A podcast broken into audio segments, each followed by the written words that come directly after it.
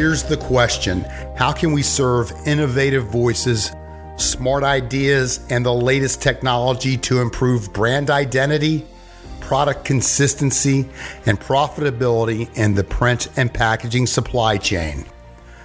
Welcome to the ID Alliance Gamut podcast, and I am your host, Jeff Collins.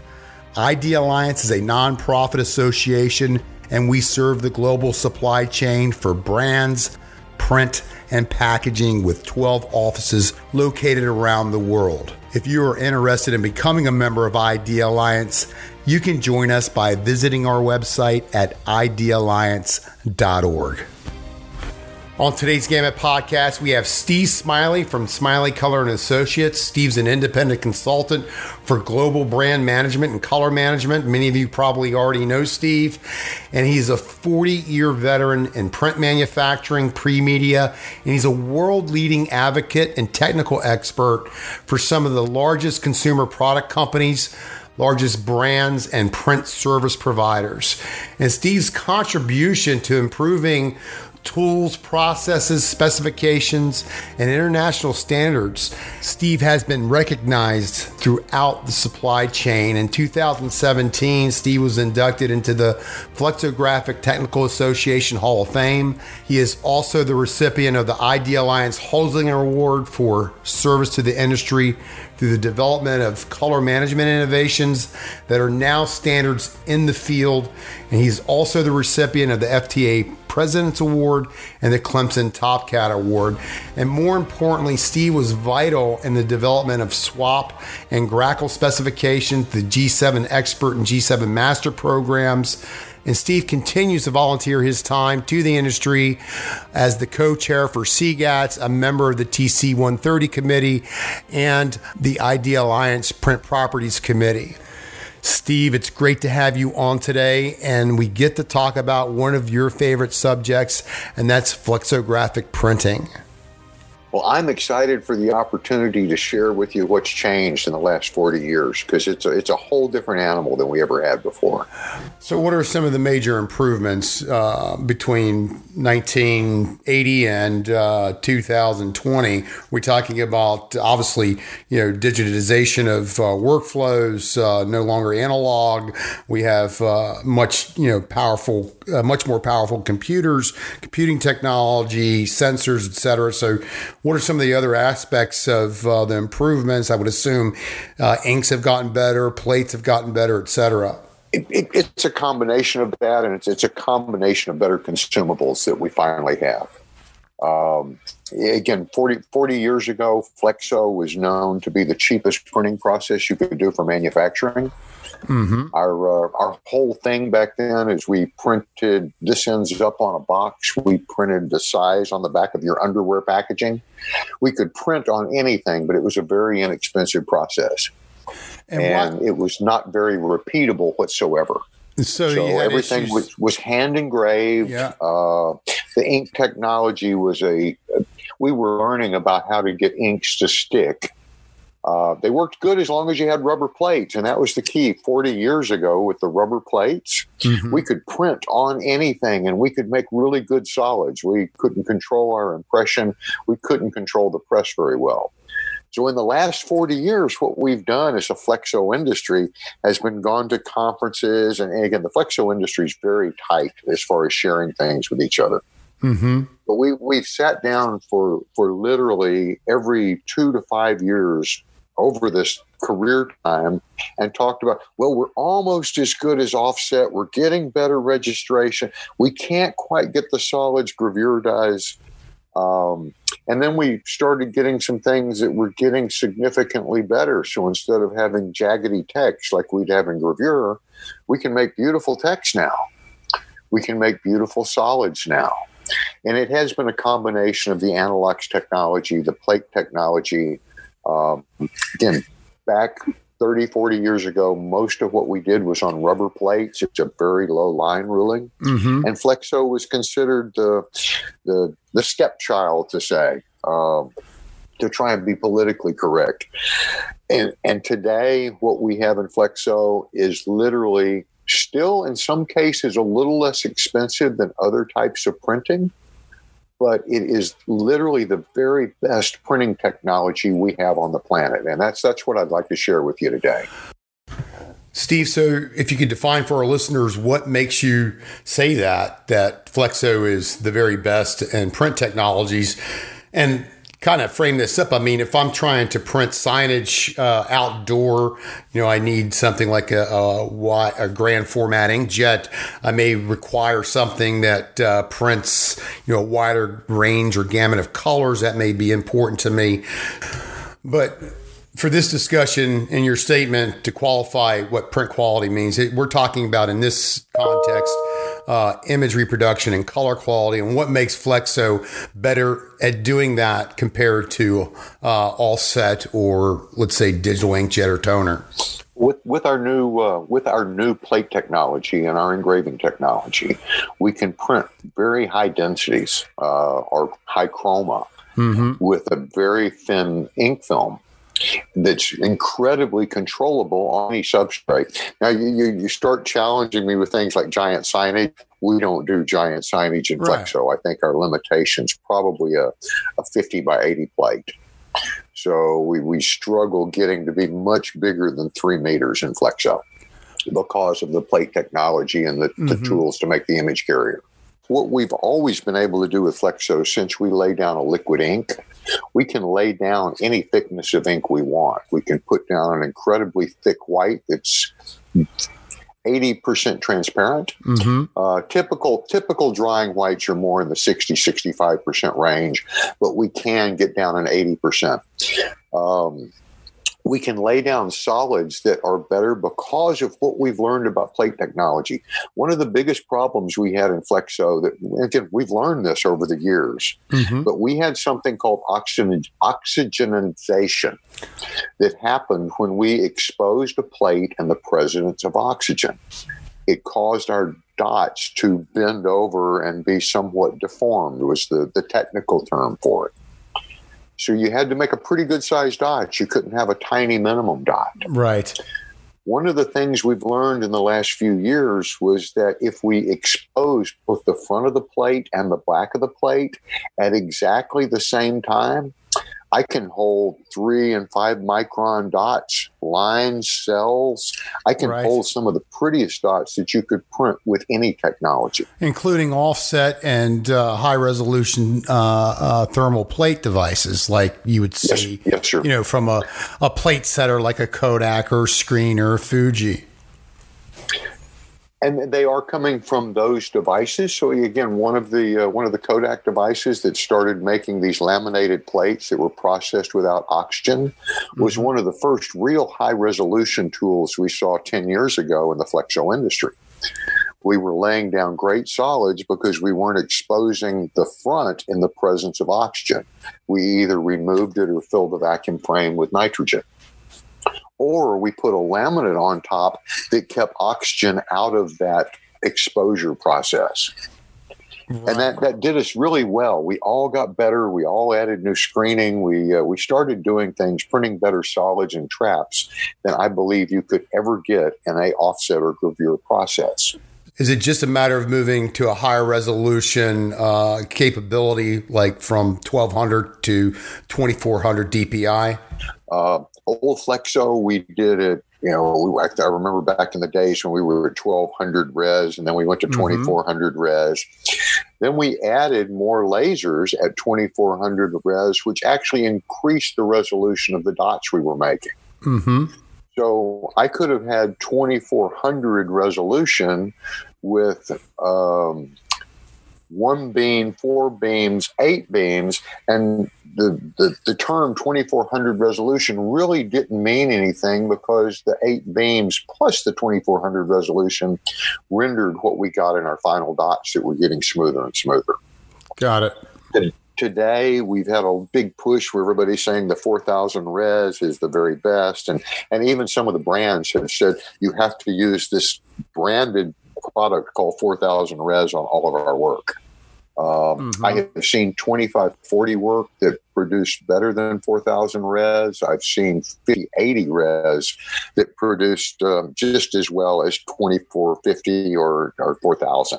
So again, it, there's a lot of other factors besides just the resolution in it. Steve, I'm going to take a moment to recognize our sponsor, Tilia Labs. If your company or print operation is struggling to automate imposition and planning, and you're tired of building imposition templates for every single job, Tilia Labs provides artificially intelligent planning and imposition solutions at your fingertips. With their award winning software, Tilia Phoenix, you can quickly run cost based analysis to plan and impose your customers' orders. With Tilia Phoenix, you can easily integrate with MIS and workflow solutions using industry standard JDF, XML, or state of the art RESTful APIs for increased automation. Whether you're printing books, brochures, cartons, labels, or signs, Phoenix's imposition AI can nest, dynamically gang, and calculate the most cost efficient production plan without ever creating a single template. To learn how Tilia Labs is modernizing the print and packaging software with smart AI driven technology, just visit Tilia Labs at T I L I A L A B S.com. That's TiliaLabs.com. As well, through the end of the year, Tilia Labs is offering a free 30 day trial of Tilia Phoenix. And you can request your free trial today by visiting tilialabs.com forward slash gamut. That's tilialabs.com forward slash gamut for a free 30 day trial of Tilia Phoenix. So, Steve, going back to where we were before, you know, when we take a look at the brand requirement or the buyer requirement uh, for Flexo, and you mentioned a very specific and unique uh, resolution, which is not always the uh, uh the right uh, technical decision to make uh, just because it sounds like it's, you know, uh, well, 4,000 is bigger than 2540, so it must be better. We're looking at uh, consistency, uh, brand color consistency, brand identity as a buying requirement. Uh, can we easily say that we can use a specification like GRACoL 2013 to spec a job for Flexo now? So let's just just get an example. If your requirement is that we shall print to uh, CRPC six or GRACoL 2013, mm-hmm. uh, you should have no other expectation from a Flexo printer than you would for a gravure printer or an offset printer.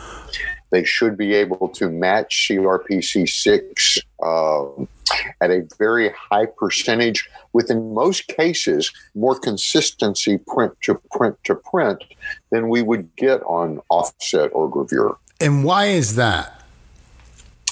Uh, Flexo is a giant rubber stamping machine we we apply exactly the same amount of ink on the plate every time and if that ink is transferring properly because i have the right anilox volume the right sticky back if i've done my optimization properly mm-hmm. i deliver exactly the same thing to every impression so we're talking about the anilox. Uh, we're also talking about uh, the plates and the sticky back. So the, similar to offset, we have uh, a couple uh, key conditions. So are these the key conditions? If I'm a Flexo operator, I want to improve my quality. Uh, what do I need to key in on to make sure that I repeat uh, that setup day in and day out? In, in the Flexo industry, the, the big key we have to making things work consistently is that we optimize our plate package. The plate package is a, a combination of the anilox roll, the sticky back, and the plate material, along with the substrate. So you would build a curve, or again, in the case of what I do, I build G7 curves mm-hmm. and SCTV curves for the spot colors but we build all of those based off the substrate for that particular package. If I'm going from paper to film, I might use a different volume anilox roll. Whereas on an offset press, you would turn up the thickening of the ink because you went to another substrate. Right. We would add a different anilox roll and it would all be optimized. On the offset press, when you turn up the ink, are you adjusting the dampening which you might need to because you're running a thicker ink film. Mm-hmm. So a lot of the side effects to running out of stable can be completely maintained on the Flexo side. I have a plate package that I built for one material. I have a plate package I built for my second material. Understood. And I'm watching, which which got me so beside myself today. And the reason I, I asked to talk to you about this, I'm going into printing facilities with five and six presses that are three meters wide. Right. They're running 1,900 feet per minute, printing seven color, and they're doing two or three jobs across this six foot press uh, for two or three different brands at the same time at 1900 feet a minute. These machines will yeah. then unload the job, unload the cylinders with a robot, load new cylinders on there, and in 20 minutes they're running the next set of three jobs. Well, you just took it to another level. I mean, that is the uh, really the state of the art as far as uh, productivity when we move from a spot color production workflow to a seven color process fixed palette, And in addition to the benefits of that, it also opens us up to gang running multiple jobs, which uh, will just uh, put your profitability through the roof. But going back to the uh, original discussion and the improvements in uh, flexo technology talk to me about plates because that's where a key benefit is and an improvement is and not everybody is using uh, the newer technology to solve that min dot problem I'd have to tell you, the pre-press companies that are providing plates to printers, they have the new technologies and they're very high demand. I see. Uh, from a com- printer converter standpoint, I would say we're probably close to 30% have these new capabilities. One of the interesting things in Flexo that's happened over the last 10 years is, I believe, is we have a lot less printing decks running today than we did 10 years ago. I believe that has dropped because of just the economics of companies buying other companies. Um, I, I see. But they've become more and more efficient. They've been able to run faster and faster. Things have been changing quickly, and I believe now there has been a reinsurgence of more equipment being purchased. So I think that's picking up quicker than it has been in several years.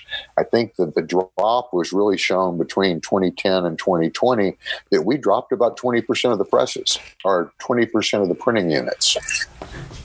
And I mean, Flexo, and I think of consumer packaging, you know, that's uh, something that's not going away. We're always going to have bright, beautiful packages in the uh, retail space. And uh, of course, there's other applications as well. I mean, pharmaceutical, uh, there's a variety of applications for Flexo, unlike the publishing industry and uh, web offset and traditional offset. Uh, the demand, I would assume, is still the same, but I may be wrong.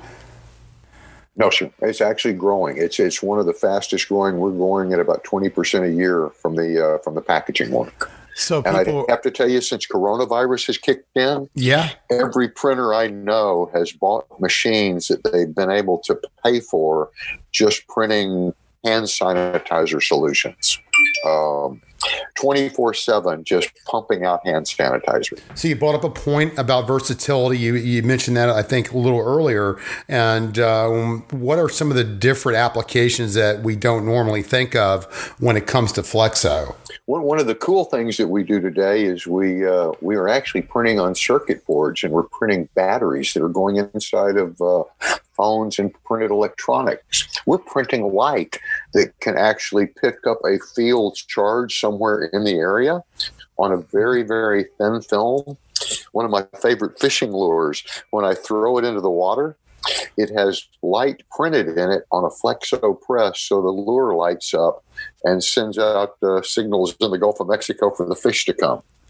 We print electronics, we print light, we print on paper, we print on corrugated, we print on plastic.